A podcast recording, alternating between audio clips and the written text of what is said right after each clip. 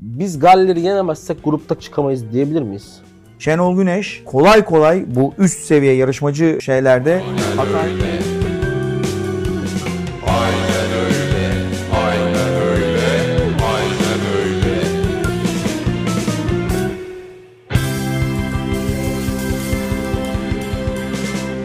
Evet arkadaşlar, aynen öyle'nin yirmi yedinci ve maalesef son bölümüne hoş geldiniz. E, son diyorum çünkü beklenmedik bir şekilde, neyse bu şeyi yapamayacağız, şaka yapamayacağız.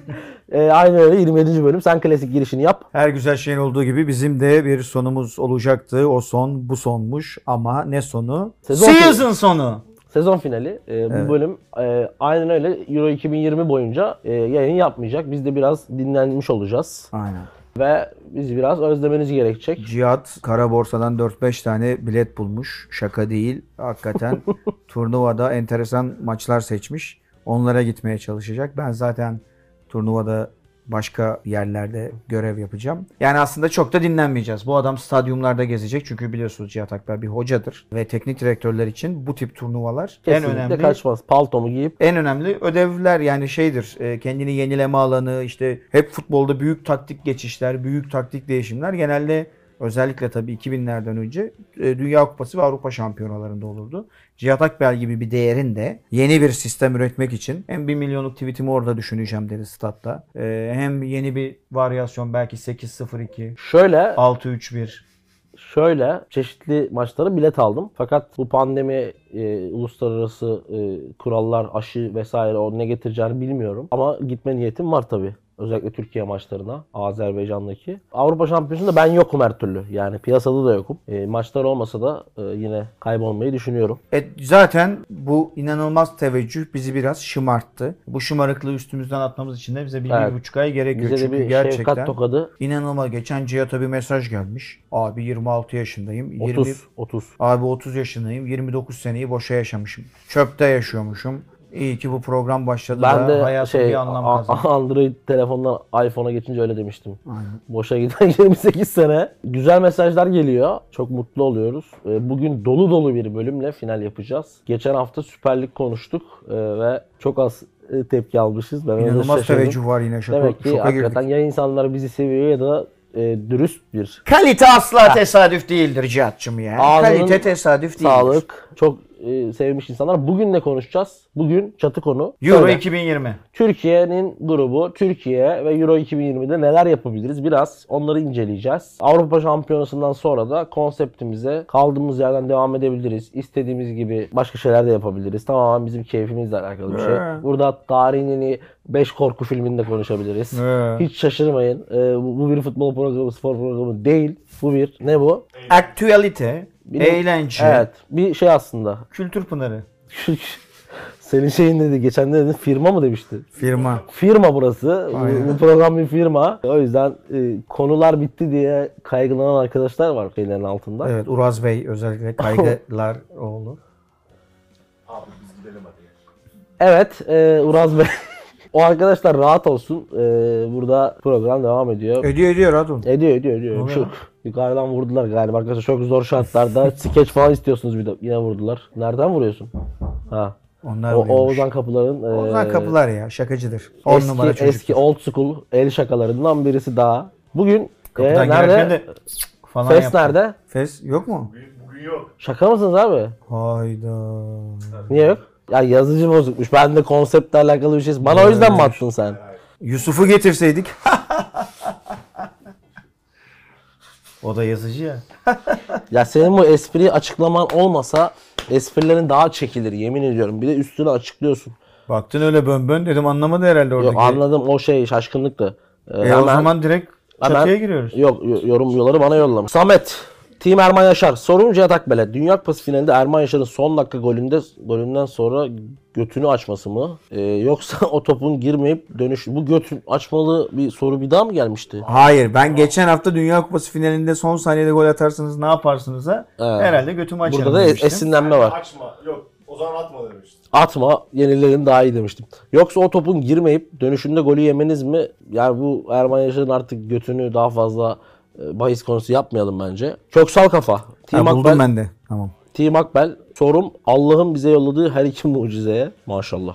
Abiler en sevmediğiniz ve nefret ederek yaptığınız ev işi nedir? Güzel bir soru. Ütü, nevresim değiştirme, perde asma. Üçünü de yapmıyorum ama nevresim değiştirmeyi, yani üçünü de düzenli olarak yapmasam da üçünü de yapmışlığım var. O yüzden bir yargıya varabilirim. Nevresim değiştirme berbat bir şey. Ya perde asma da berbat bir şey ama ya nevresim değiştirme, o böyle içine sokuyorsun, şey yapıyorsun, giriyor, girmiyor falan. Evet, ben hiç şey beceremiyorum onu. Ama işte hayatında birisi olsa çok daha kolay. Sen ucundan tutar mısın aşkım? Tabii. Ucundan tutar mısın? Ama işte bulamadık ee, aşkım. Ben şey istiyorum. Ne istiyorum ya?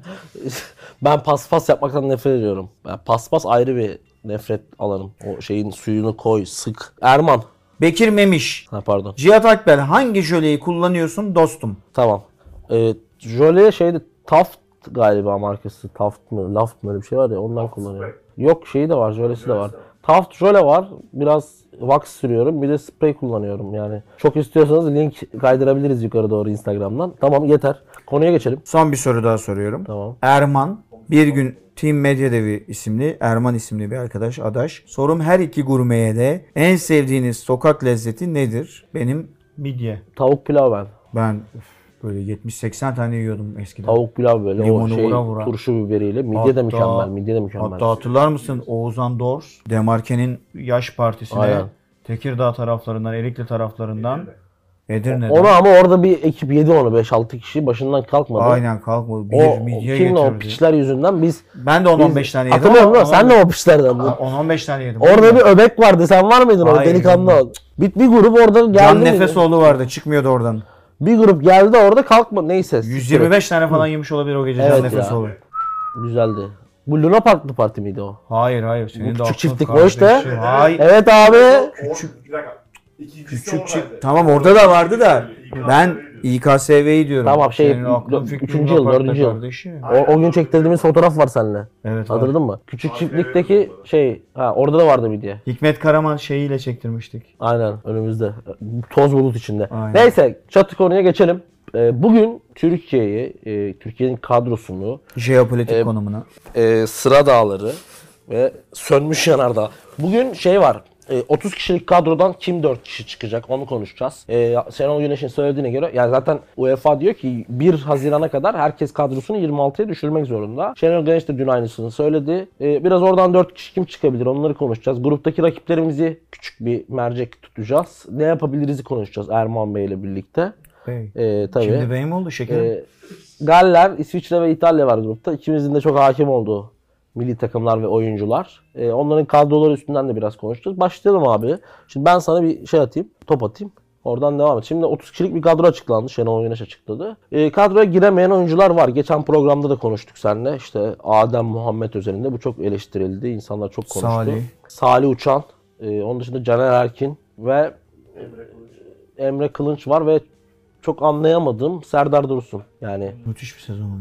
Evet ama sonuç itibariyle turnuvalar biraz şey ya. E, bildiğin takımlar gitme. Bildiğin oyuncular, işte mesela Doruk Han'la Mert'in mesela kadroya alınması, Mert Günok'un alınması biraz eleştirildi. Onlar mesela elemelerde oynayan oyuncular. Elemeler bundan iki buçuk sene önce yapıldığı için biraz unuttuk oraları. Ne diyorsun? Kadroya bir kere ne diyorsun? Ya benim Salih dışında dışarıda kalan, yani şöyle, Serdar Dursun gerçekten çok etkileyici bir sezon oynuyor ve hakikaten çok etkili. Ee, iyi de bir yere gidebilir bu performansla, daha da ilerleyen dönemde. Daha iyi dediğin bir üstlük değil mi? Bir üstlük olabilir. Çünkü Türkiye'de yaşı, evet, yaşı geç biliyorsun, yirmi dokuz yaşında. Evet evet. Ve hiçbir şekilde ne Ümit Milli, ne alt gruplarında, ne de bizim milli takımda hiç bahsi bile geçmedi bu son sene hariç. Hı hı. Daha iyi yerlerden kastım Bundesliga'da, evet, orta sıra takımları falan olabilir ya da işte Beşiktaş, Fenerbahçe ilgilenebilir. Yani bugün Beşiktaş'ın, Fenerbahçe'nin kadrosunda böyle bir oyuncu, doğrudan ilk on bir olmasa bile uzun maratonda ciddi kullanılabilir.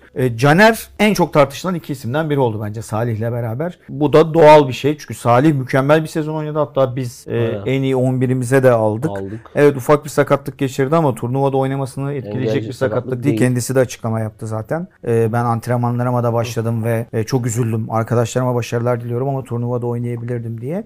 Caner, ya Salih'e ben performanstan dolayı şaşırdım. Salih'e performanstan dolayı şaşırdım. Bu performansta bir oyuncunun ben e, otuz kişilik bir kadronun içinde olmamasına şaşırdım. Caner'e performanstan değil, Caner'e de ilk dediğin şeyden dolayı şaşırdım. Çünkü Caner öyle ya da böyle Şenol Güneş'in son maça kadar hem elemelerde hem Dünya Kupası elemelerinin başlangıcında orada burada bir şekilde kullandığı bir oyuncuydu.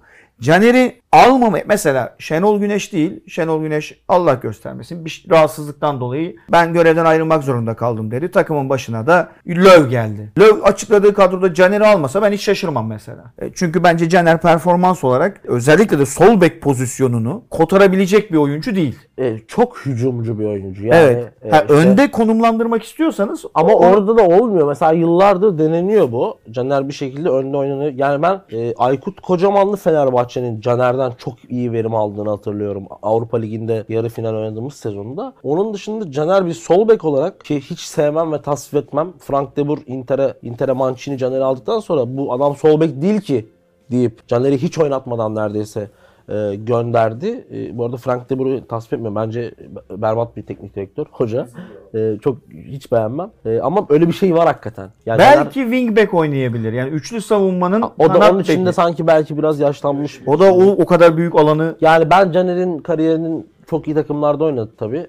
Daha iyi bir yerde bitmesini ya da devam etmesini isterdim. Biraz karakteri bunu engelledi. Biraz da gerçekten dediğim gibi sol bek ama gerçekten hani bu kadar kötü savunma hatası yapan, yani geriye dönüşler, Beşiktaş'ta da çok sıkıntılı şeyler yaşadı. Yani doku, bugün fena, bu sene Fenerbahçe'de gerçekten geçen programda söyledim, Mustafa Muhammed gibi bir adam olsaydı Caner'in asist sayısı iki katına bile çıkmış olurdu ya da daha efektif oynayabilse. E, ama Caner sol bek, e, ben yine de e, yine de Umut ve Caner'i alırdım. Rıdvan'ı çok seviyorum ama sanki Caner bir yerde girer dedi senin dediğin gibi. Yani Caner e, benim de demin de söylediğim gibi Şenol Güneş'in e, kullandığı bir oyuncu olması ve bu tip turnuvalar genelde teknik direktörler demin işte Doruk Han örneğinde de verdiği gibi. Ben Doruk Han'ın hala çıkabileceğini de düşünüyorum. Bir bu de kadroda. Şey dedim abi, turnuva tırnak içinde biraz kaşar oyuncuların alanı ya. Aynen. Yani e, o açıdan da ilginç buldum yani bir Caner'in orada olması ruhsal olarak adam çünkü gerçekten deli. Yani Caner'in biraz deli olduğunu da düşünüyorum. Tecrübesi de var.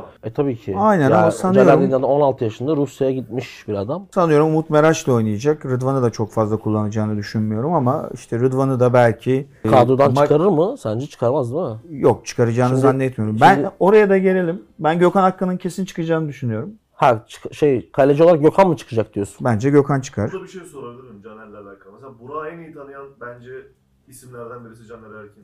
Evet. Burak Yılmaz'a çok büyük etkisi olmaz mı? Ya Burak bu Burak, Burak çok iyi tanıyor diye evet e, ya, savunmayı bu kadar zafiyete uğratan Adem oyuncu. Muhammed Mustafa örneği verirken. Ya onu şey için verdim. Ya havadan düşen eyvallah. Top bana ondan bahsettim. Forvet özelliklerinin iyi olması. Şu bu. An çok zirvede ya Burak Yılmaz. Ama yani Türkiye milli takımı şeye ihtiyaç duymamalı. Caner'in ortalarına falan ihtiyaç duymamalı. Öyle bir şeye ihtiyaç duyarsak işin içinden çıkamayız. O yüzden bir manası yok yani. Ki yani kaç tane golü bu son dönemde başarılı maçlarda Caner'in ortasıyla evet, yani kazandı ki. E, yani. Zaten Emre geldikten sonra ortaların sayısı epey azaldı. Aynen. E, neyse Gökhan Akkan. E, Gökhan Akkan. dört kaleciden Gökhan mı çıkar diyorsun? Ben, e, bence... Mert'i çıkaramaz çünkü elemelerde Mert oynadı full. E, Uğurcan birinci kaleci.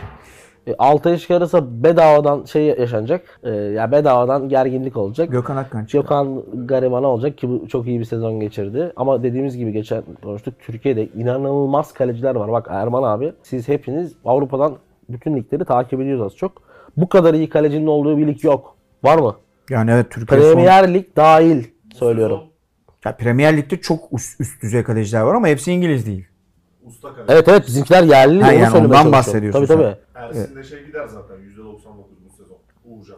Ersin'e on milyonlardan Ersin bahsediliyor. Ersin biraz kalmalı bence. Ee, şimdi şimdi Doğan var Kayseri'deki. Geçen program adını zikretmemiş. Unutmuşuz. Eve gidince fark ettim. Göztepe'nin ee, kalecisi var İrfan Can. E, İrfan Can, Eğri Bayat. Doğan on sekiz yaşında inanılmaz. Kayserispor bugün ligde kaldıysa ki ligin en az gol atan takımı. En az gol atan takımını ligde tuttu. Öyle hatırlıyorum. Çok iyi kaleciler var. Kaleci konusunda bence çok uzun yıllar rahatız. yirmi yıl, otuz yıl. Verelim dört oyuncu. Biraz çıkarttık. Hızlanalım. E, yirmi dokuz bence. Kaldı. Ben Halil'in çıkabileceğini düşünüyorum. Şimdi şimdi santrafor rotasyonumuza... Akbunar'ın değil. Dervişoğlu. Yani, şimdi santrafor, santrafor rotasyonumuza bakalım. Enes, e, Burak, Kenan ve Halil değil mi? Evet. dört kişi var.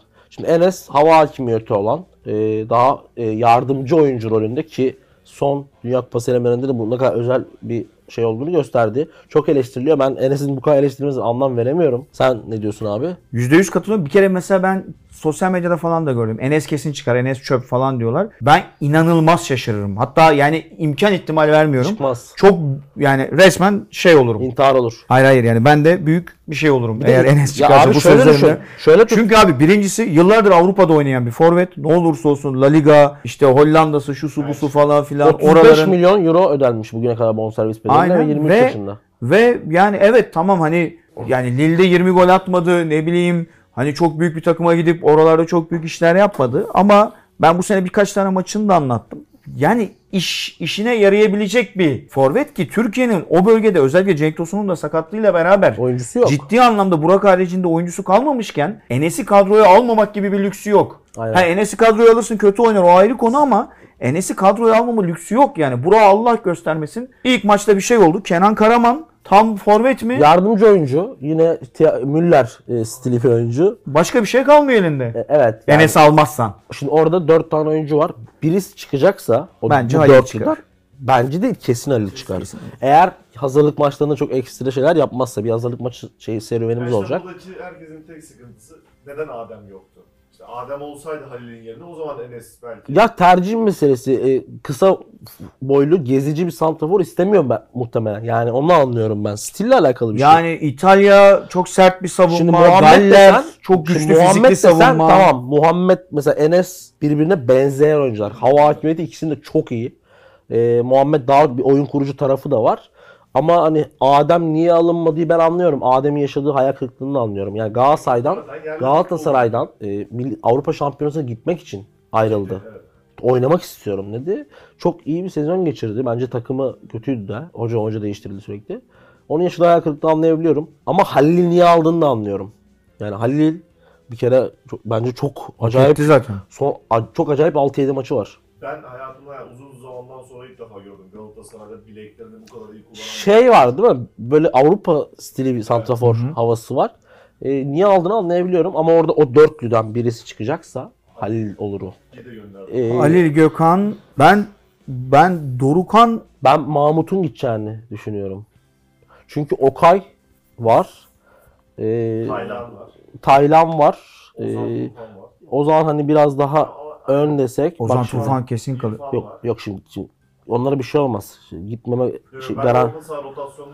ben oynadığı sezon itibarıyla e, hocanın evet has adamlarından biri. Beşiktaş'ta beraber de kısa bir süre çalıştı. Kimle? Ama Doruk Han. Ama yani şu anki performans yani sezon boyunca neredeyse hiç çok az birkaç Beşiktaş maçında. O da işte sağ bek kalmadı sağ bek oynadı. Bir kere sol bek kalmadı sol bek oynadı.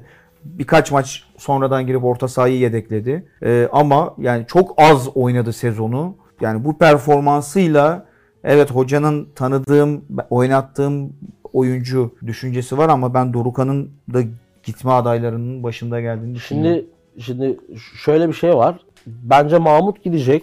E, burası dolu, dolu yani. Bu burası dolu bence. Mahmut'un kalacağını düşünüyorum. Mahmut şöyle kalabilir ki orada da bence ihtiyacımız yok. Şimdi Kaan ve Mert Müldür, Kaan zaten hani stoper de oynuyor, ee, şey e, sağ bek de oynuyor ama bir yandan stoper dedim ki acaba Mahmut hani stoper olarak değerlendirilir mi? Öyle bir ihtimal de yok. Zaten hani Mert Müldür bile stoper oynayabilecek bir oyuncu. E, o yüzden Mahmut'un gideceğini düşünüyorum. Ben az önce söyledim ama ileriki dörtlüden kimsenin geri dönmeyeceğini düşünüyorum. Yani hepsi o şekilde gider diye düşünüyorum. Eğer santrafordan birini kısarsa bir de sürpriz bir ismi var burada. Ben o, o, onun gideceğini de Hakan Çalhanoğlu falan. Ee, yok çok üstüne konuşulmuyor. Orkun Kökçü gidebilir. Öyle bir oyuncuya ihtiyacımız var mı emin değilim. Bence çok gidebilir.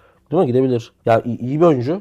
Yani son maçlarda da çok Hollanda'da da çok sürpriz iyi oynuyor. Sürpriz bir isim deyince baba bir topçu bekliyorum. Yok o kadar değil. Çalhanoğlu falan. Şimdi, Burak, Burak Yılmaz aldı. Yoruldu sezon boyunca liglerde. Şimdi Gökhan Akkan bence de gitti. Şimdi ben kendikileri söyleyeceğim. Defanstan kimsenin gideceğini düşünmüyorum. Yok gitmez bence. Ee, Rıdvan falan hepsi kalacak. Bir... Abi Rıdvan'ı gönderdin diyelim. Umut Meraş ilk maçta sakatlandı. Kim o ben mi oynayacağım? Aynen. İşte Kaan'ı atman lazım ya da Mert'i atman lazım. Olmaz. bir. Gökhan Akkan. iki. Mahmut Tekdemir. üç. Orkun yapacağım ben tahminimi risk alıp. Ee, Oyuncuların hepsi seni izliyor şu anda. Orkun. Yani burada nasıl? Ben ben Orkun'u şu yönden göndermezdim.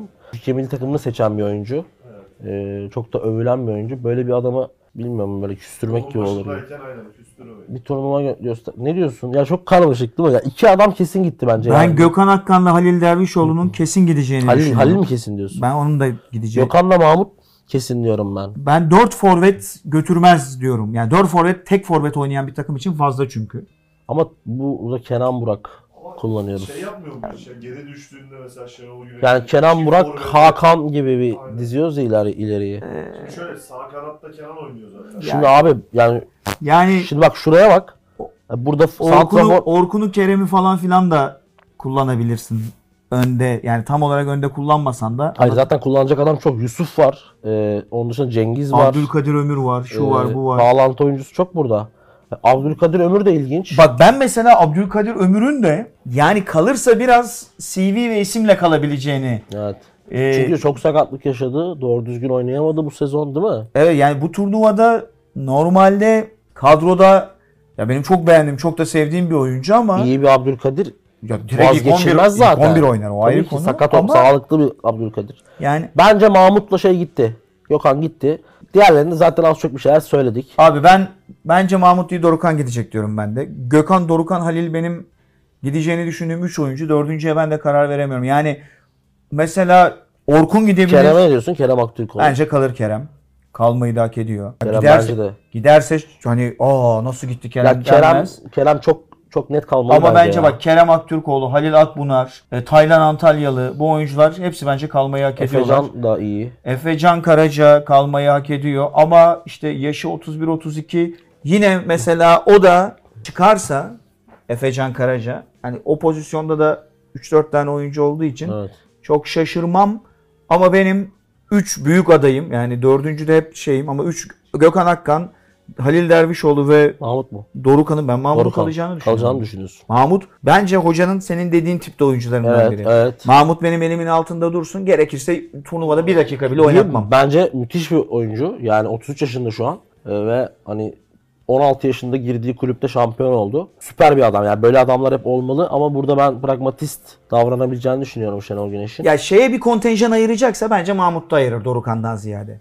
Bu benim ya birinin kullan, bu benim kullandığım oyuncu. Yanımda dursun. Kulübede ben onu göreyim. Gerekirse iki yüz yetmiş dakika grupta bir dakika evet. bile oynatmam. Şimdi burada bir tane canı yanacak oyuncu var bence. Yani tam olarak bir tanesinin gerçekten evet. canı yanacak. Bir, bir, o, bir o canı yanacak. Orkun Kökçü mü olur? Yani bu arada canı yanacak dediğim hani çıksa şaşırmayacağın, şaşıracağın oyunculardan bahsediyorum. Aynen. Benim çıksa şaşırmayacağım A-Post oyunculardan biri de Cengiz. Vallahi Cengiz Şubat'tan beri maçı yok. Aa, şöyle ama ama, ama bir kere elemelerde oynadı. İkincisi bence alternatifsiz bir oyuncu. Alternatifsiz bir stil. Cengiz'le alakalı Cengiz'i ben çok seviyorum. Tanışmışlığım da var. Beraber e, hatta PlayStation oynamıştığımız, maç yapmıştığımız, takılmıştığımız. Soğan kırdığımız. E, lakin e, tabii bunu ben çok bilemem ama Cengiz'in iki hocası da Brandon Rodgers da e, bir önceki Roma'daki, Roma'daki. hocası. Fonseca, Fonseca.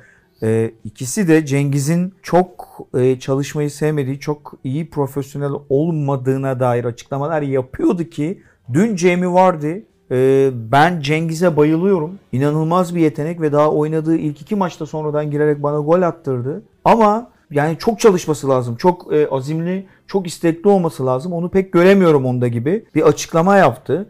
Yani bu kadar çabuk yukarıya çıkmış ve Avrupa'da ses getirmiş bir oyuncunun Leicester takımında inanılmaz sakatlıklar oldu Cengiz transfer edildikten sonra.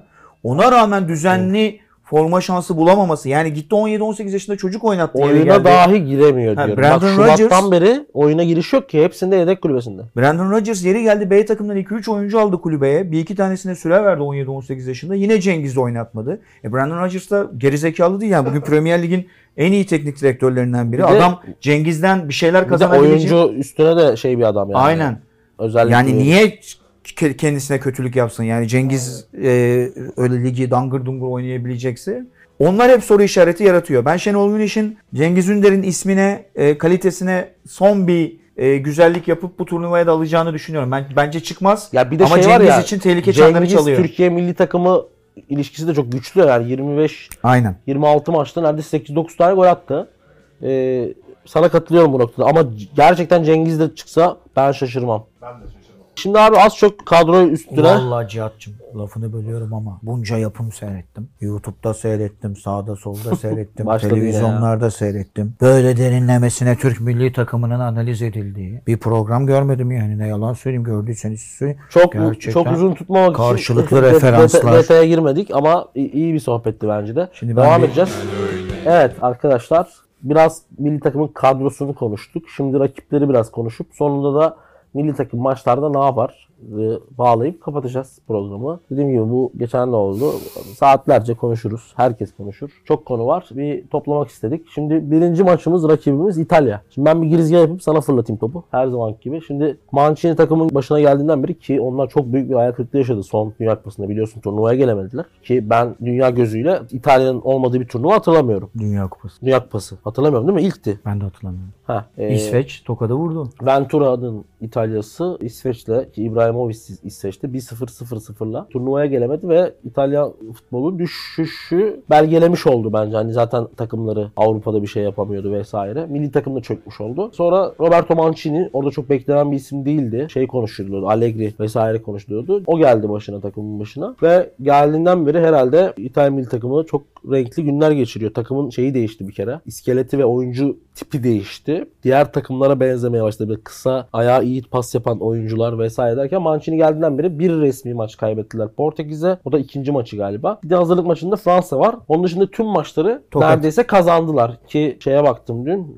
Roberto Mancini'nin kariyerindeki en iyi puan ortalaması şu an bu milli takımda. Dediğim gibi, az önce söylediğim gibi Barella, işte Sensi, Gagliardini gibi böyle bir yetmiş beş bir seksen boyunca kısa, görece kısa, İtalyan oyunculara göre kısa, ayağa pas yapan, daha çok kenar oyunu oynamaya çalışan farklı bir İtalya var karşımızda bu sefer. Yani o bildiğimiz fizik gücüyle ortaya çıkan İtalya değil ya da işte uzun şey güçlü, uzun saçlı santraforlarıyla değil, daha böyle şey bir takım var bu sefer karşımızda. Teknik bir takım var. Ne diyorsun abi? Çok doğru şeyler söyledin. Mesela Fransa tabii ki en büyük favori olarak gösteriliyor. Portekiz yine hem son şampiyon hem çok güçlü bir kadroyla, belki şampiyon olduğu kadrodan daha güçlü bir kadroyla, evet, geliyor. Çok acayip bir kadrosu çok var. Çok acayip bir kadroyla geliyor. Almanya her zaman çok önemli bir firma. Bu firmaya takılmış durumdayım. İngiltere e, bence özel en iyi kadrolardan birisi. Özel bir kadro ve özel bir jenerasyonla geliyor. İtalya özellikle de senin söylediğin gibi son Dünya Kupası'nda ıskaladıktan sonra bu takımlar ağırlığında anılmıyor bu turnuvada. Ama bence hani şey denir mi diyecek bazı insanlar belki. İtalya gizli favori ya da İtalya sürpriz favori.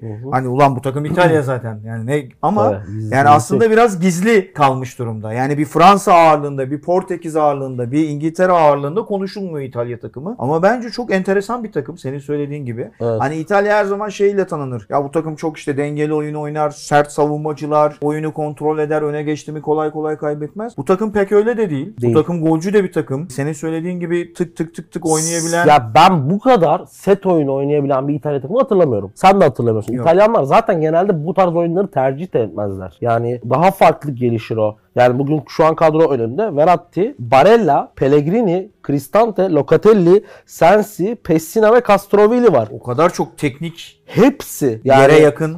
Aynen. Çok geniş bir kadro açıkladı Mancini. otuz beş kişiye yakın. yedi sekiz kişi kadrodan çıkacak ama şeyi anlatıyor alınan oyuncuların hepsi. O İtalya'nın artık topa bastığını ve oyun kurduğunu. Bu açıdan ya şu takımı al mesela, sallıyorum şu an tamamen. Makedonya'ya koy. Makedonya turnuvanın gizli favorisi dersin. Aynen. Öyle bir kadro var. Ki Immobile ve Belotti gibi iki çok acayip santrafor var. Her an her şeyi yapabilecek. Burada Federico Chiesa öne çıkıyor. İyi sezon geçirdi. İyi sezon geçirdi. Biraz dengesizde Moiskin bence şeyin birinci forveti olmadan P S G'de bu sene çok iyi bir sezon geçirdi. Onunla kadroda kalacağını düşünüyorum. Insigne her zaman Insigne'dir. Bernardeschi bence bu otuz üçte buradan uçacak adamlardan birisi. Domenico Berardi Sassuolo'yla uzun yıllardır çok iyi oynuyor. Hala Sassuolo'da ne işi var onu da bilmiyorum. Muhtemelen orada onu çok mutlu ediyorlar. Benzer bir şey Belotti'de de var. Torino Belotti. Torino bütün parayı Belotti'ye vererek küme düşeceklerdi neredeyse.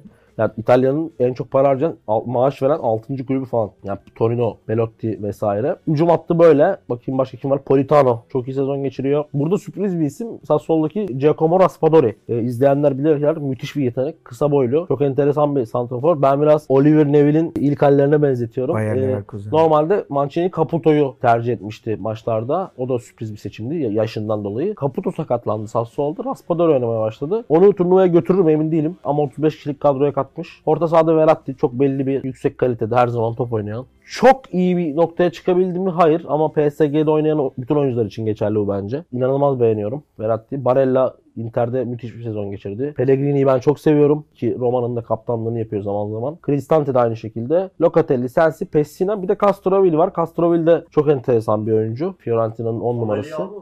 Yok, Tonelli ama bu sene doğru düzgün oynayamadı. Oynadığı maçlarda da ayak kırıklığı biraz. Savunma hattında da burada burada ilginç bir şey var. E, Chiellini ve Bonucci orada taş gibi duruyor. Aynen. bir otuz altı, bir otuz dört. İkisinin toplam yaptığı milli maç sayısı iki yüz on. Chiellini'nin kesin son turnuvası. Bonucci belki bir turnuva daha görür. Bilemiyorum ki zaten bir, bir, sene, bir sene sonra oynanacak. Cielli'ni sanmıyorum. Ee, Kalede de Donnarumma oynayacak. Evet. Burada Sirigu milli takıma alınmaya başladı tekrardan ki çok acayip bir sezon geçiriyor. Atalanta'dan Toloi var. Bunun kadroda kalacağını düşünmüyorum. Brezilyalıydı zaten aslında Toloi. Brezilya genç Aynen. milli takımlarında oynadı. Ben onun Brezilya U yirmide mi ne anlatmıştım. Yanlış söylemeyeyim. Belki on dokuzdur o dönem. Çok U on yedi, U on dokuz, U yirmi anlatıyordum ve bayağı beğenmiştim. Sonrasında ilk o çıkışı yapamayıp Atalanta ile beraber tekrardan önemli bir oyuncu konumuna geldi ve Brezilya'ya seçilmediği için de şimdi İtalya'ya seçildi. Ama kadroda kalır mı kalmaz mı ben de emin değilim. Ya İtalya açıkçası bu grubun, İtalya, Türkiye, Galler, İsviçre grubunun kadro olarak da, isim olarak da, şey olarak ya yani algı olarak da en güçlü takımı. Ben Türkiye ile İtalya arasında inanılmaz büyük bir uçurum olduğunu düşünmüyorum. Türkiye'nin hem Fransa'nın olduğu yani bu bu turnuvaya geliş eleme grubundaki performansı ve Fransa maçları oynayış şeklinden hem de sonrasında Dünya Kupası elemelerine başlangıç şeklinden dolayı Hollanda ve Norveç maçları her ne kadar sonra biz yine derede boğulmayı başarsak Aynen. da Türkiye kendi gücüne yakın takımlarla da daha iyi oynayabilen, çok iyi konsantre olabilen bir takım. Ben İtalya ile Türkiye arasında böyle çok büyük bir fark olduğunu düşünmüyorum ama yani grubun en iyi takımı kim derseniz bence ya birçok insan İtalya'da taraflı taraflı. Ya biz elemelerde mesela özellikle ikinci Fransa maçında mesela golü yedikten sonra attığımız gol çok sürpriz bir goldü ve aslında ben Türk milli takımının bu tip durumlarda çok başarılı olabileceğini düşünmüyorum. Golü yedikten sonra özellikle. Fransa örneği biraz bence şeydi. Sürpriz bir örnekti. Çok şansa bir gol attık orada. Mert o maç çok... Fakat e, şey abi yani şöyle mesela şu İtalya'ya baktığım zaman abi şunu diyorum. Şimdi burada savunma üçlüsü muhtemelen şey olacak. Şelli'nin Bonucci'nin ilk on bir oynayacağını düşünmüyorum ikisinde. İkisi zaten bu sene doğru düzgün problemler yaşadılar sakatlıkları falan. Burada Mancini, Bastoni ve Bonucci oynayabilir ya. Bonucci evet oynayabilir ama sağlıklı olacak mı? Burada Rafael Toloi de bence tercih edilebilir. Olabilir ama ben Bonucci'nin ama şimdi burada Bonucci ve Chiellini'nin ikisi sağlıklıysa zaten aşağıdan bir stoper uçacak ama Mancini ile Bastoni kesin oynayacak. Ondan eminim. Ya bu takım mesela bu Barella, Verratti ayağında çok top tutan bir takım bu bir noktada. Biz mesela bu takımdan gol yediğimiz zaman ciddi şekilde bir sıkıntı yaşayabiliriz. Çünkü biraz öne çıkmaya başladığımız zaman Immobile gibi bir oyuncu olacak Yemeyeceğiz orada. Onu. Evet yani yemememiz lazım onu söylemeye çalışıyorum. İlk maçta ilk golü yemememiz lazım açık konuşayım. E, bu takım bize problem yaratabilir. İtalya'yı geçelim abi. Geçelim. E, şeye evet. gelelim. İsviçre mi? Galler'e gelelim. Şimdi Galler'de bir kriz var. Yine girişi yapıp sana atayım. E, Ryan Giggs takımın Chris Coleman'dan sonra ki Chris Coleman'ın Galler'i biliyorsunuz Euro iki bin on altıda yarı final mi oynamıştı Portekiz'de? Yarı final oynadı. Portekiz'de yarı final iki sıfırın. Tarihlerin en büyük başarısı. Evet e, o zaten hani Galler o jenerasyonun biraz devamıyla geliyor ki Gareth Bale gibi yıllardır tartışılıyor. Bir yıldızları da var. Ryan Giggs diyordum. Ryan Giggs geldi Coleman'dan sonra ki başarılı da bir grafik çizdi ama Ryan Giggs inanılmaz bir futbolcu olmasının yanında ve bunu söylemekte hiç beis duymuyorum. İğrenç bir insan ki bunu defalarca kez kanıtladı. sekiz dokuz sene kardeşinin eşiyle yaşadığı yasak aşk, sonradan bir ton kriz vesaire derken turnuvadan bir süre önce şey patladı. Eski sevgilisi ve eski sevgilisinin kardeşi mahkemeye gidip darp, cinsel taciz, şiddet vesaire gibi e, Ryan Gigs'i şikayet ettiler. Hatta üç dört gün sonra da duruşması falan da var. Ryan Giggs gözaltına şey, tutuklandı. Kefaletle serbest bırakıldı. Galler Futbol Federasyonu dedi ki e, turnuvaya gitmiyor e, iddialar ya da işte mahkeme bitene kadar ve Robert Robert Page miydi? Robert Page. Yardımcısı Robert Page olacak. Yani turnuvada bir teknik direktörleri yok aslında. Şöyle yok. Bir lider o başlarında olmayacak. Robert Page ile oynayacaklar. O ya, şeyin yardımcısı X'in. Şimdi bir kere abi dediğim gibi e, Galler, Kuzey İrlanda, İrlanda hatta İskoçya bunlar şey takımlar. Ada takımları ve hepsinin birbirine benzeyen özellikleri var. Sert takımlar, uzun boylu savunma oyuncuları, atletik biraz uzak kalan hücum oyuncuları gibi. Fakat bu takımların yıllardır yaptığı en iyi şey takım halinde iyi savunma yapmak. Yani en büyük özellikleri bu, hikayeleri bu. Ne diyorsun abi? Bir Gareth Bale bu sene biraz Tottenham'da biraz kıpırdadı ama genel olarak hani bir faktör oyuncu mu hala, orası soru yani işareti. Kıpırdadı ama en son yaptığı açıklamalarda takımda kalmak istemediğini kiralık olarak ve Real Madrid'e dönmek istediğini, Real Madrid kontratını da bitirdikten sonra emekli olacağını. E, şu anda Real Madrid istemiyor aslında Gareth Bale'ı. Kimse istemiyor. Evet. üç dört yıldır yatan bir adam zaten. Yani, evet yani daha çok golf oynuyor. Ama Galler milli takımı maçlarında biraz daha kulüp takımı performanslarına oranla, yani oraya hissettiği aidiyetten. Bir de şey ya, oranın tek yıldızı ya. Hı hı. Ya artık tek yıldızı mı emin değilim. Çünkü ya şöyle tabii ki en star, büyük yıldızı. Star yok abi.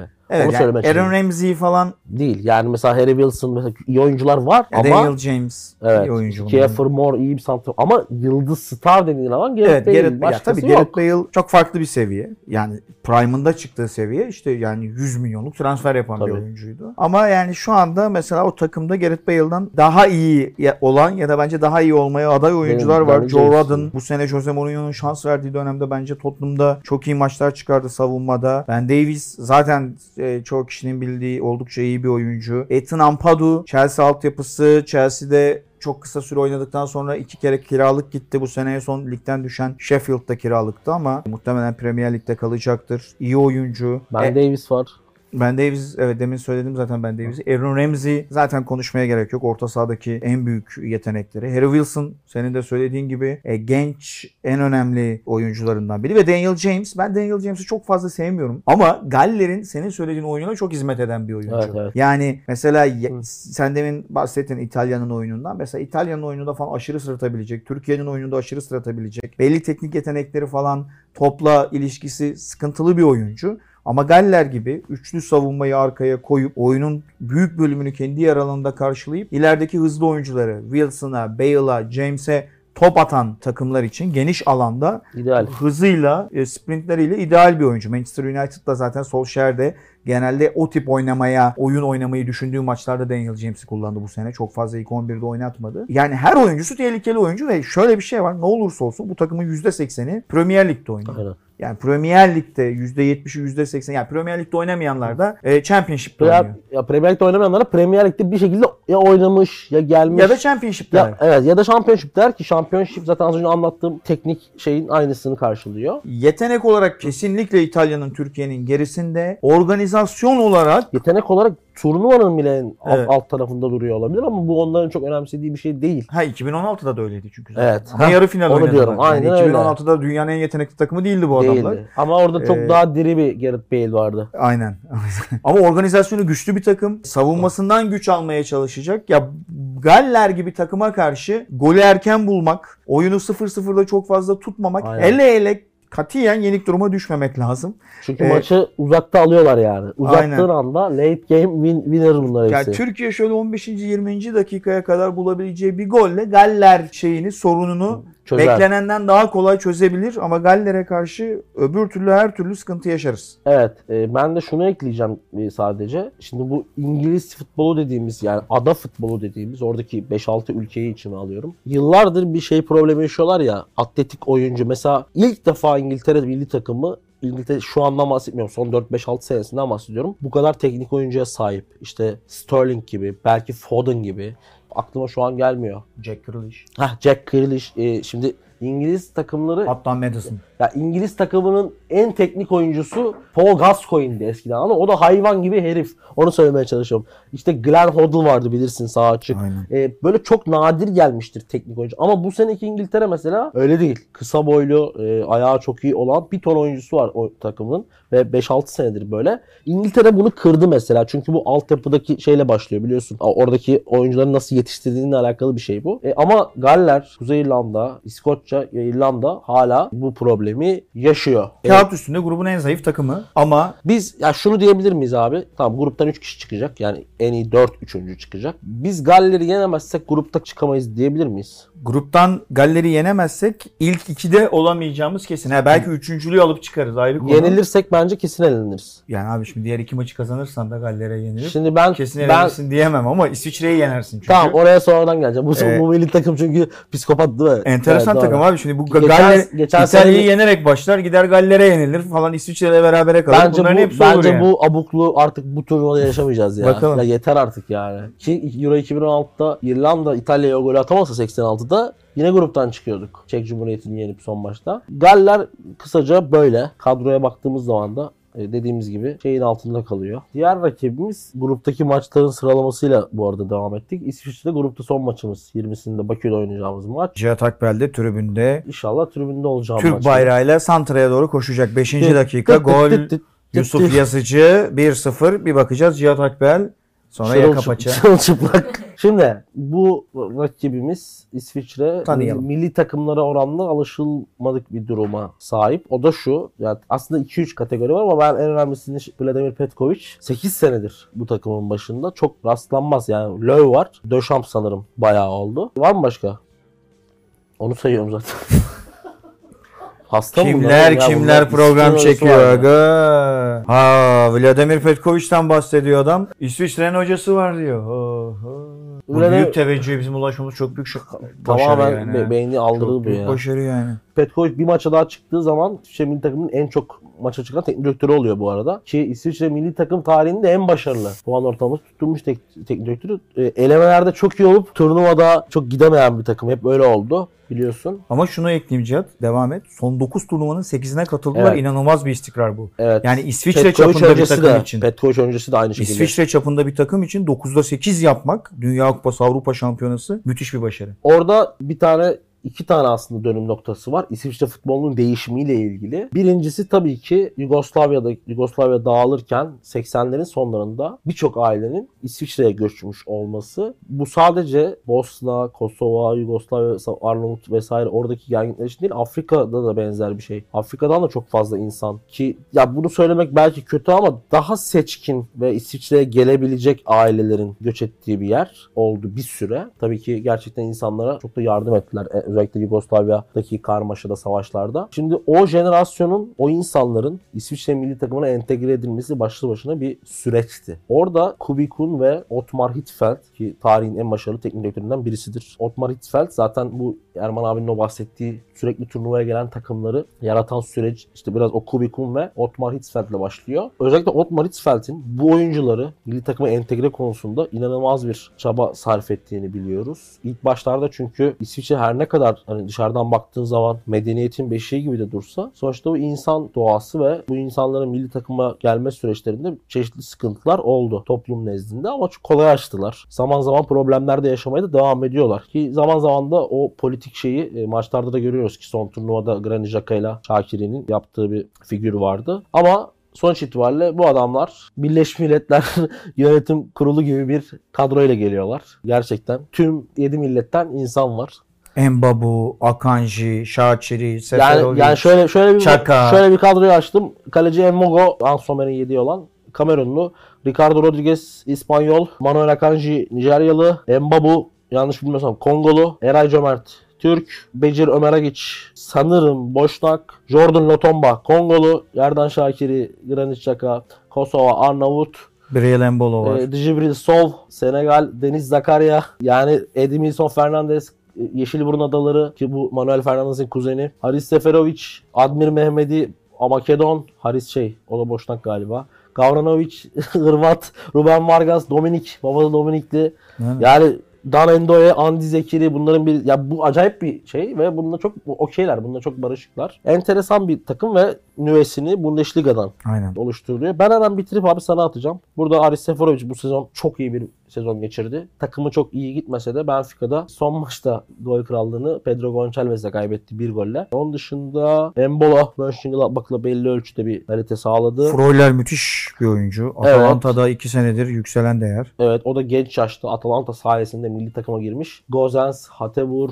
Toloy gibi oyunculardan birisi. E, onun dışında Şakiri her zaman Şakiri'dir. Ki milli takım her zaman iyi oynuyor. Y- neredeyse yüz maç olmuş milli takımda. Granit Xhaka zaten bu takımın lideri. Arsenal'de zaman zaman çok eleştirilse de çok önemli bir oyuncu. Ya ben onu Arsenal'in Necip'i diyorum. Bunu iyi anlamda diyorum. Kötü anlamda değil. Çünkü mesela Necip de üçüncü şamp çok yaşa kardeşim. Vallahi. Üçüncü şampiyonluğunu aldı sanıyorum bu şampiyonlukla. E, dört tane toplamda dördüncü mü aldı? Denizli'de de vardı değil mi? Var. Doğru, dördüncü şampiyonluğunu aldı. Üç tane de Türkiye Kupası var galiba. Yani hep geçen sene şampiyonluk, geçen sene diyorum, geçen hafta şampiyonluk programında da konuştuk. Hiçbir hoca da vazgeçmedi ondan. Kimi on birde oynattık, çoğu zaman yedek oldu ama hep. Granit Xhaka'da yani kim gelse e, İsviçre'ye de Arsenal'da hepsinin e, banko. E, hepsinin banko oyuncularından biri. Ya böyle oyuncular lazım. Yani Granit Xhaka evet ne bileyim Kevin De Bruyne değil, bir Bruno Fernandes değil. Yani böyle sizin gözünüzü inanılmaz şekilde şey yapacak, sizi çıldırtacak, harika böyle ara pas atan bir, bir, bir adam futbolcu değil. değil ama Granit Xhaka. Sen mesela takımın olsa Granit Xhaka'yı oynatırsın. Ben oynatırım. Aynen. Orta sahada yani her takımın bir Granit Xhaka'ya ihtiyacı bence var. De, bence de. Ondan sonra orta sahada işte pis işlerin çoğunu yapan, zaman zaman uzun top atan, zaman zaman işte free kick deneyen, kaleye şut e, deneyen ki bunu Almanya'da daha çok yapıyordu. Biraz e, çünkü Almanya'da daha kendine güveni yüksekti bence. Çünkü orada daha iyi bir oyuncu olarak görülüyordu. Arsenal'da o kadar üstüne gelindi ki bence biraz özgüveninde de zedelenmeler evet, oldu. Çok fazla gelindi ya. Ama çok önemli bir lider ve İsviçre milli takımında pek Arsenal'daki gibi olmuyor. Olmuyor. Aynı Gareth Bale durumu gibi. Orada arkadaşları onu çok daha önemli bir noktada görüyorlar. E, Xhaka çok önemli oyuncu. Freuler çok önemli Hı. oyuncu. Seferovic zaten çok iyi bir sezon oynadı. Jan Sommer her zaman çok güvenebileceğiniz Aynen. bir kaleci. Ricardo Rodriguez eski o Milan'a gittiği dönemlerden uzakta. Hayır, bu sene yedek zaten. E, ama milli takımda iyi.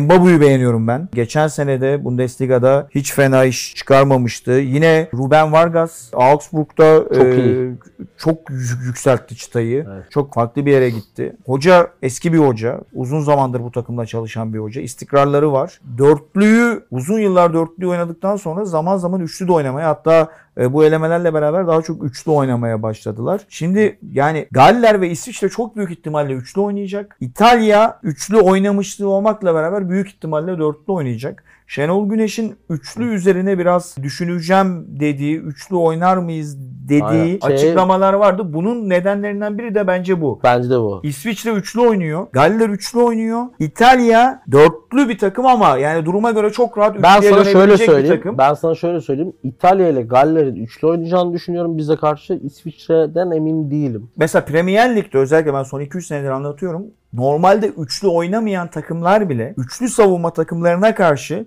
evet. eşleşme dezavantajı olmaması için üçlü oynamayı tercih ediyor. Bunu Jose Mourinho da Manchester United'da çok yaptı. Normalde dörtlü oynatıyordu ama bazen City o dönemi üçlü oynuyordu. Çıkarken üçlüye döndü. Başka teknik direktörler de çok yapıyor. Santo bunu Wolverhampton'da yaptı. Sonrasında zaten takım öyle kaldı falan filan. Neyse. Ki abi Şenol Güneş'in üçlü düşüncesini buradan geliyor bence. Ki ben sana bir şey daha söyleyeceğim. Rıdvan'ı tercih etme sebeplerinden birinin de bu evet, olduğunu kanat düşünüyorum. Kanat bek olarak kullanabilir. Evet. Yani Caner'e muhtemelen güvenemedi. Kafasında böyle bir plan varsa. Çünkü otuz iki otuz üç yaşında. Umut Meraş kanat beki olmaz. Benim kanaatimce. Rıdvan'dan olur. Le Havre'da oynuyor ki o Fransa ikinci Ligi izleyenler bilir orada öyle bir şey göremezsiniz. Gidip gelme falan. Rıdvan'dan olur. Şimdi Zeki'den e, de olur. M- Mert'ten de olur. Zeki'den de olur. Mert her ne kadar size'li bir oyuncu olsa da çok iyi içeri girebilen bir adam. Orada ilginç şeyler görebiliriz yani. Zaten stoper olarak tarihimizin en iyi dönemindeyiz. Hiç evet. yani üç tane stoperi arkaya tabii, çok rahat dizebilir. Tabii. dört de dizersin. İsviçre'yle ilgili şöyle bir şey ekleyeceğim. Son dönemde gerçekten formsuz bir takım var. beş altı maçtır. Maç kazanamıyorlar. Avrupa şey çok iyi bu arada. Uluslar Ligi'nde çok iyi bir grupta oldukları da bir etkeni. İspanya, Almanya falan var grupta galiba. Oraya geldiler ama. Biraz form düşüklüğü var ama uzun zamandır birlikte oynayan ve az önce söylediğim gibi yabancı oyunculardan kurulu ama Vladimir Petković'in şikayesi de biraz şey ya. O da tam insanların İsviçre'ye göç ettiği dönemde İsviçre'ye gidiyor. Kendini kabul bir, ettirmekte de zorlanıyor. Bir, tabii, bir Hırvat, Bosna'da yaşayan bir Hırvat. Ya milli takımın hikayesiyle onun bireysel hikayesi de birbirine geliyor. Bir de bir şey daha ekleyeceğim. Takımda çok ciddi ve hissedilen bir Balkan şeyi var ya. Duygusu var ya o çok hoşuma gidiyor. İçine çok şey kattığını düşünüyorum milli takımın futbol olarak. Onu da yine işte Xhaka ile, Şakiri ile, Seferovic ile, Mehmedi ile yine hissedeceğimizi düşünüyorum. Türkiye ne yapar deyip kapatalım. Kapatalım. Ben yüzde yüz gruptan çıkacağımızı düşünüyorum. İtalya... Oğuzhan düşünmüyor galiba çünkü... İtalya var. Maçı özelinde İtalya'yı İtalya'ya karşı iyi oynayacağımızı ama Türkiye milli takımının tüm turnuvalara gittiği tüm turnuvalarda ilk grup maçını kaybettiğini hatırlıyorum. Yanlış mı hatırlıyorum? Euro iki bin sekizde kaybettik. iki bin ikide kaybettik. iki bin on altıda kaybettik. Evet. doksan altıda kaybettik. kaybettik. Ondan öncesi zaten yetmişlerde mi vardı? Yani ondan öncesini ben de hatırlamıyorum. Hepsini, hepsini kaybettik diye biliyorum. Turnuvaya gittiğimiz. Benim hatırladıklarımı da kaybettik. Öncekileri de kaybettik. İlk başta şansımız tutmuyor. iki bin dördü kaybetmemiş olabilir miyiz ya? iki bin dört Şey Euro iki bin iki bin. Portekiz'le mi oynamıştık? İtalya ile oynadığımız hangisiydi? Ha o. Onu da kaybettik. Doğru. İtalya bir bir mi? Euro doksan altıda Hırvatistan'a kaybettik ilk maçı. Euro iki bin İtalya ile mi oynadık ilk maçı? İtalya ile beraber kalmadık mı? Tamam işte belki onu kaybetmemiş olabiliriz diyorum. Euro iki bini. Euro iki bini ilk maçı. Bakacağım, çok merak ettim. Çünkü iki bin sekizi kaybettik. iki bin on altıyı kaybettik. Hemen bakıyorum. Dünya Kupası'nda iki bin ikiyi kaybettik ama Euro iki bini kaybetmedik bence. iki bir yenilmiş miyiz? iki bir mi? Tamam. bir bir hatırlıyorum ya. Ben de... Ya dün şey bir şey dikkatimi çekti. Euro şey dün böyle biraz kurcalıyordum. Elemelerde kimler oynamış diye bakarken şeyi fark ettim. Yani elemeler o kadar geride kaldı ki Emre Belezoğlu var abi takımda. Yani elemelerde Emre Belezoğlu oynamış. Arada adam üç tane meslek değiştirdi. Neredeyse kulüp başkanı olacak. Yani biraz daha turnuva biraz daha gecikse başka bir şey yaşayacak. Başkan olacak değil mi? Evet ya, unuttuk yani.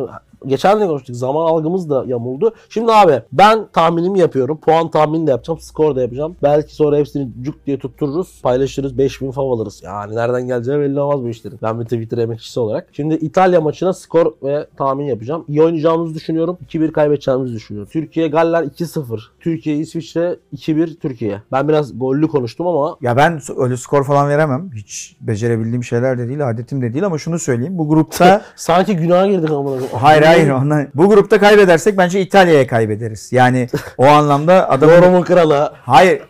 Oğlum Galler'le İsviçre'yi de kaybedebilirsin yani. Dünyanın en sürpriz şeyi değil. Sen iki ay önce kimi yenemedin? Neydi takımın adı? Ha. Letonya'yı hiç yenemiyorsun ama. Ya tamam yani belli olmaz. Çağrı... Türkiye ters takım. Yani İtalya'yı yener gider Galler'e yenilir. Belli olmaz ama ben Şenol Güneş'ten dolayı, dolayı biraz ayırıyorum. Şenol Güneş yarışmacı turnuvalarda. Şampiyonlar Ligi'nde son Beşiktaş örneği. E, iki bin ikideki Dünya Kupası. iki bin iki Dünya Kupası'nda hakem bizi yenildi o Brezilya maçına. Artı grup mu? Evet aynen. Artı bir de Ronaldo. Artı grup maç, grup performansı Fransa karşısında. Şenol Güneş kolay kolay bu üst seviye yarışmacı şeylerde hata yapmıyor. Ben o yüzden İsviçre ve Galler'e karşı kazanabileceğini, kazanmasa bile o iki maçtan dört puan, yani ikide iki yapmasa bile iki maçtan dört puanı bir şekilde alacağını düşünüyorum. İtalya maçına bir şey diyemiyorum. Yani İtalya maçı üç skora da açıyor. İtalya Türkiye'yi yenerse ulan İtalya bizi nasıl yendi demezsin. Türkiye İtalya'yı yenerse, daha geçen Hollanda'yı Norveç'i yamultmuş. Bravo. Biz bir sene önce Fransa'yı yenmiş takımın şey İtalya'yı yenmesine de aa İtalya'yı yendik falan da demezsin. Tam ortada bir maç. Türkiye en kötü üçüncü olarak bu gruptan çıkar. Yani senin dediğin gibi Şenol Güneş faktörü şöyle. Şenol Güneş Şampiyonlar Ligi'nde yani bütün dünyanın ağzından düşürmediği Sarri'ye futbol dersi verdi. Yanlış mı hatırlıyorum? Aynen. Yani o Napoli'ye karşı oynamak dünyanın en zor şeyiydi. Acayip bir ki o Leipzig grubu. İkinci maça e, yedek ağırlıklı ya. Takımla gidip yendi. Benfica'ya karşı. Yani öyle son yıllar Avrupa'da kim övülüyorsa o karşısında Şenol Güneş'in kabusunu gördü. E, bence şu an en formda Türk antrenör kendisi. Erman abi dediği gibi bana kalırsa yani tabii ki Mancini'nin kadar kupa başarı falan öyle bir şey yok da Şenol Güneş'in Mancini'de aşağı kalır hiçbir yanı yok. Bence Avrupa'da bir iki takım hariç ya teknik direktör olarak zaten ben herhangi bir milli takım teknik direktörünün öyle bir kulüp teknik direktörü gibi şeyini çok düşünmüyorum. Ya bu adamların başında X var. Oo yani çok dikkat etmek lazım. Elbette çok iyi teknik direktörler var. Yani Löw ne olursa olsun çok önemli bir marka. Deschamps çok eleştiriliyor ama yani yaptığı iş ortada. Kime da. Sence turnuvanın en iyi teknik direktörü? Turnuvanın en iyi teknik direktörü. Hemen şöyle düşünüyorum. Fernando Santos. Fernando Santos'u çok beğeniyorum. Şenol Güneş'i çok beğenirim. Telegram atar mısın? Roberto Martinez'i çok beğenirim. Beğenme deme. En iyi mi? En iyi kim yani o kale? Yani bence Deschamps. Deschamps abi o zaman. E, yani Monaco ile bir Şampiyonlar Ligi finali aynen. Oynadı. Sonrasında Avrupa. Yaptığı işler. Yani hep kadroya iki bin dört finalinde Porto kaybeden Deschamps ee, çok çok şey verdi. Gıcık bir adam ki orada da bir Benzema tercihi var ama bu programın konusu değil bu. Yani o da ilginç bir gelişmeydi. Löw, Deschamps, Fernando Santos. Bence Fernando bunların bir tık önünde şey olarak, oyun bakışı olarak. Başka kim var? İngiltere'de adam yok. İspanya'da Mancini var. İspanya'da Luis Enrique var. Onu da ben çok hoşlaşmıyorum. Mancini var. Şenol evet. Hoca var. Ferguson'dan şampiyonluk aldı. Ben yani Roberto Martinez'i seviyorum. Everton'da yaptığı işi de severdim. O da, o da ilginç bir kadro açıklamış. Orada inanılmaz tartışmalar dönüyor. Salamakersi ve De Ketelaere'yi almamış. Benteke ve neydi o adamın ismi? Batshuayi kadroya almış. Orada da çok güzel bir turnuva olacak ama. Güzel bir turnuva olsun Cihat'ım. Biz de son artık Oğuzhan Kapılar'ın sorularını yanıtlayıp ilk sezonumuzu bitirelim. Tarihi bir ilk sezon oldu. Bir ilk sezon olarak yani ben böyle bir... Ya boş ver kime teşekkür ederim. Evet evet. Ha. Vereceğiz. Bir şeyi bu. yüzde yüz şampiyon biliyorsunuz. Demarki'nin bir şeyi var. Oylaması var. var. Evet. Jürisinin de olduğu. Bu, jü, bu jüri de bizim kafamızı göremedim abi. Görüyor musun? Bulabildin mi? Ben de Şu görüyorum. Şu arkadaki sen misin? Ev var adamın arkasında. Evet, hızlı hızlı cevaplıyorum. E, yılın futbolcusu e, tabii ki Raşit Gezdal. Bunu görecek miyiz arkada? Evet, evet. Tamam. Yılın futbolcusu Raşit Gezdal. Bu Penza. Kaylilerin Salih Uçan. Biz burada e, Raşit Gezdal. Biz burada bu Penza'yı hariç hepsini zaten kadroya da almıştık. Raşit Gezdal dışında bunun tıklanma şansı yok. Bakıyorum adaylara. Bakıyor bakıyor. Adaylara bakıyorum. Yılın teknik direktörü Sergen, Sergen Yalçın, Yalçın, Ömer Erdoğan, Çağdaş Atan, Rıza Çalınbay, Sergen Yalçın. Yılın hakemi burada tabii ki babamdan çok gördüğüm Cüneyt Çakır var ama... Fırat Baba var mı? Fırat Aydınuz'a vereceğiz. Fırat Baba'yı seçelim. Gidiyor çünkü. Hem çok severim adamı. Ben de severim. İyi bir, Hem de gidiyor. İyi bir hoca. Zaman zaman gariplikleri olsa da yıllardır bize hizmet eden, Aa, bizim hayatımızı candır. güzelleştiren e, iyi adamdır inşallah. Yılın kalecisi Uğurcan Çakır. Fernando Muslera, Altay Bayındır, Ersin Destanoğlu. Bizim dörtlümüz de buydu. Bir de evet. Doğan Doğan var buna katılabilecek. Burada tabii ki bizim tercihimiz Altay olmuştu. Altay Bayındır'a basıyorum. Uğurcan Çakır'ın da niye seçmediğimizi anlatmıştık. Yılın savunmacısı. Yılın ya burada hangisi iyi kaleci desen belki Uğurcan'la Muslera arasında gidersin ama aynen performans bazınılıyor burada. Yani Muslera zaten hani... o yüzden Altay. Evet. Yılın savunmacısında enteresan adaylar var abi. Evet. Şimdi Rozier Şimdi... tam bir savunmacı mı? Yılın savunmacısı Atilla Zalai, Valentin Rozier, Steven Colker, Vitor Hugo. Ben biz Vida ile Maicon seçtik. Evet, çünkü ikisi de savunmada. Marcao. Şey Maicon nereden çıktı? Biz Maicon. biz Vitor'la Marcao arasında gidip Marcao'yu seçmiştik. Burada ya Vitor'u ya Colker'ı seçerim ben açıkçası. Çünkü Rozier'in ben yani yılın sağ bekine de alırken savunmada da gayet iyi oynadı ayrı konu ama hücuma katkılarında... Atilla'yı Atilla yarım sezon oynadı. Hugo'yu ya da... Ben biz burada seçim yapmıyoruz. Yapmadık mu? Evet. Protesto tamam Rozier'i seçiyoruz. Rozier'i seçiyoruz. Yılın orta sahası Atiba, Raşit... Belkas, Salih Uçan. Raşit. Burada Sal Salih'e verelim ya. Ulan yılın oyuncusunu Raşit seçmişsin. Orta sahayı seçeceğiz. Orta tamam Salih seçelim. Yılın Kendi hücum... içinde çelişim yaşamıyor musun şu anda? Hayır. Bir çelişim içerisindesin. Değilim ya. Yılın orta sahası Salih'e bastım. E, yılın oyuncusu Raşit Gezdal ama. Fark etmez ya. Hücumcu Raşit Gezdal. Allah Allah. Yılın forveti Abubakar, Bupenza, Kaylilerin, Mame Diouf. Mame Diouf. Ben Mame'ye basıyorum. Hadi ben de basıyorum. Geçen sefer beni engelledin. Bu sefer engelleyemezsin. Yılın Burak. Lejyoneri tabii ki Burak. Yılın en iyi çıkış yapanı. Ya burada ha, Halil Akbunar'ı seçeceğim. Ben Halil Bupenza'yı seçerdim. Halil Akbunar, Taylan, Bupenza, Rıdvan Yılmaz, Halil Akbunar'ı seçiyorum. Göztepe'li editörümüz var seçelim. Ee, yılın en iyi sosyal medyada kullanan takımı. Hiçbir fikrim yok. ee, bunların hiçbirini seçmek istemiyorum. Başka yok mu Göztepe falan? Ben pek takip de etmiyorum. Seçmiyorum ben. En çok yıldız hangisinde var? Galatasaray'da. Bir dakika Trabzon. Biraz hatırlayayım. Fenerbahçe'de zaten sürekli şey yayınlanıyor. O mavi kağıdın üstünde yazılar. Ben şey... Fenerbahçe. Mesut transferi üzerinde özellikle. Ben o işleri pek beğenmedim. Ama benimle alakalı bir şey. Ben şeyi seçeceğim. Trabzonspor'u seçeceğim. Tamamla. Oyunuz alınmıştır. Ben ilk sezonda bizi yalnız bırakmayan seyircilerimizle beraber bu programın insanlara ulaşmasında emeği geçen arkadaki isimsiz kahramanlar. Mert Demarke, Orhan Demarke, Eslemiş Komesti Demarke ve Oğuzhan'ı saymıyoruz artık. Oğuzhan zaten programda da bıy bıy konuşuyor. Çok büyük bir isim. Ve diğer bütün Demarke çalışanlarına, bu programın arka planında çalışan tüm arkadaşlara da çok teşekkür ediyorum. İzleyenlere zaten çok teşekkür ediyoruz. Şaka bir yana gerçekten ilk sezonumuzda gün be gün artan çok büyük bir ilgi oldu. Biz de her bölümü daha keyifle yapmaya, daha severek yapmaya, daha iyi yapmaya başladık. Sizlerin de varlığınızla bir bir buçuk ay kadar yokuz ama aynen öyleyi bitirirsek zaten önce siz bizi kesersiniz. yedi aydır mı var? yirmi sekiz bölüm. dört kere yirmi sekiz, yedi aydır var. Güzel para. Güzel para kanka. Bu Oğuzhan Kapılar ayarlayabilirse güzel para. Bence çok şey oldu. Uzun bir süre de oldu. Dediğin gibi abi senin söylediklerinin hepsine imza atıyorum ve e, daha güzel şeyler de çıkacağından eminiz. E, biz gide birbirimize de çok ısınıyoruz. Çünkü ben programı izlerken ona fark ediyorum. Bıyığını falan okşuyorum ben. Uyum, uyum hikayesi biraz öyle bir şey. Ne yapıyorsun? Dün gece resmini diyorum öptüm de yattım ciyadım. Şimdi bu programın başında anlamamış olanlar olabilir. Evet. Bu sezon finalimiz. Avrupa Şampiyonası boyunca yokuz. Çeşitli sebeplerden dolayı. Bir de biraz bizi özleyin istiyoruz. Biz Tabii. de bomba gibi geri döneceğiz. Bugün de bence dolu bir program oldu. Birkaç kişiye selam söylemek istiyorum. Hep unutuyorum. Söylüyorlar. Ben bu kültürü de yaşatmak istiyorum. Selam kültürünü. Sinan Engin kültürü. İzmir'deki Berke kardeşimize, Berke Altekin'e çok bizim sıkı izleyicimiz. Bizim Adotelli, bizim Ado'ya selamlar. Aa, o bizi çok Adotelli, izler. Benim ee, sevdiğim çok önemli isimler. Onun dışında Bedri kardeşimize selamlar ver, söyleyelim. Başka Resme devam var. Kardeşim. Özgür Sütçü kardeşimiz. Mahallede tekstilci Özgür. Bizi her bölüm izliyormuş, hiç haberim yok. Onun dışında Ümit'e selam söylüyorum. Ümit'in, Akbel. Tabii Ümit'in. En sevdiğim Akbel, hep söylüyorum. Füze izlemiyor Füze ya. Füze izlemiyormuşsun, geri aldım. Füze YouTube'a girmiyor genel olarak. Füze şey, bir şey olduğu zaman giriyor. Mesela ilk on bir var ya, hemen girmiş izlemiş onu. Topa mopa girmiyor yani o izlemeye. Onun dışında başka kim var?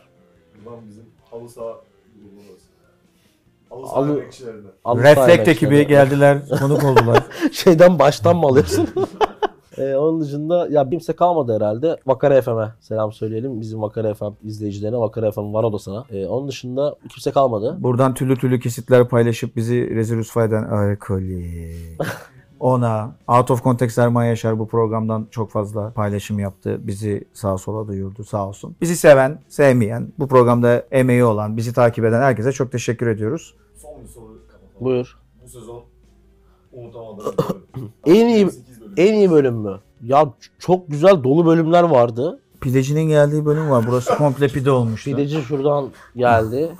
Herhalde yirmi sekiz bölümde kadraja giren tek insan o pideciydi değil mi? Aynen. Onun kolu, kafası falan bir şeyler girdi. E şey çok komikti. O pideleri mideleri koydu buraya. Biz arkada o gün garip garip insanlar da vardı, anlamadım. Aynen ben. O bölüm en, o tam enteresan bir... bir... O berbat bir bölümdü mesela. Aynen. Yani kusura bakmayın arkadaşlar da burada arkada hiç tanımadığım üç beş kişi var. Pideci giriyor. Pideci her şeyi koydu abi. İki dakika sonra geldi, bir de turşu koydu. Bunu unutmuşum diye.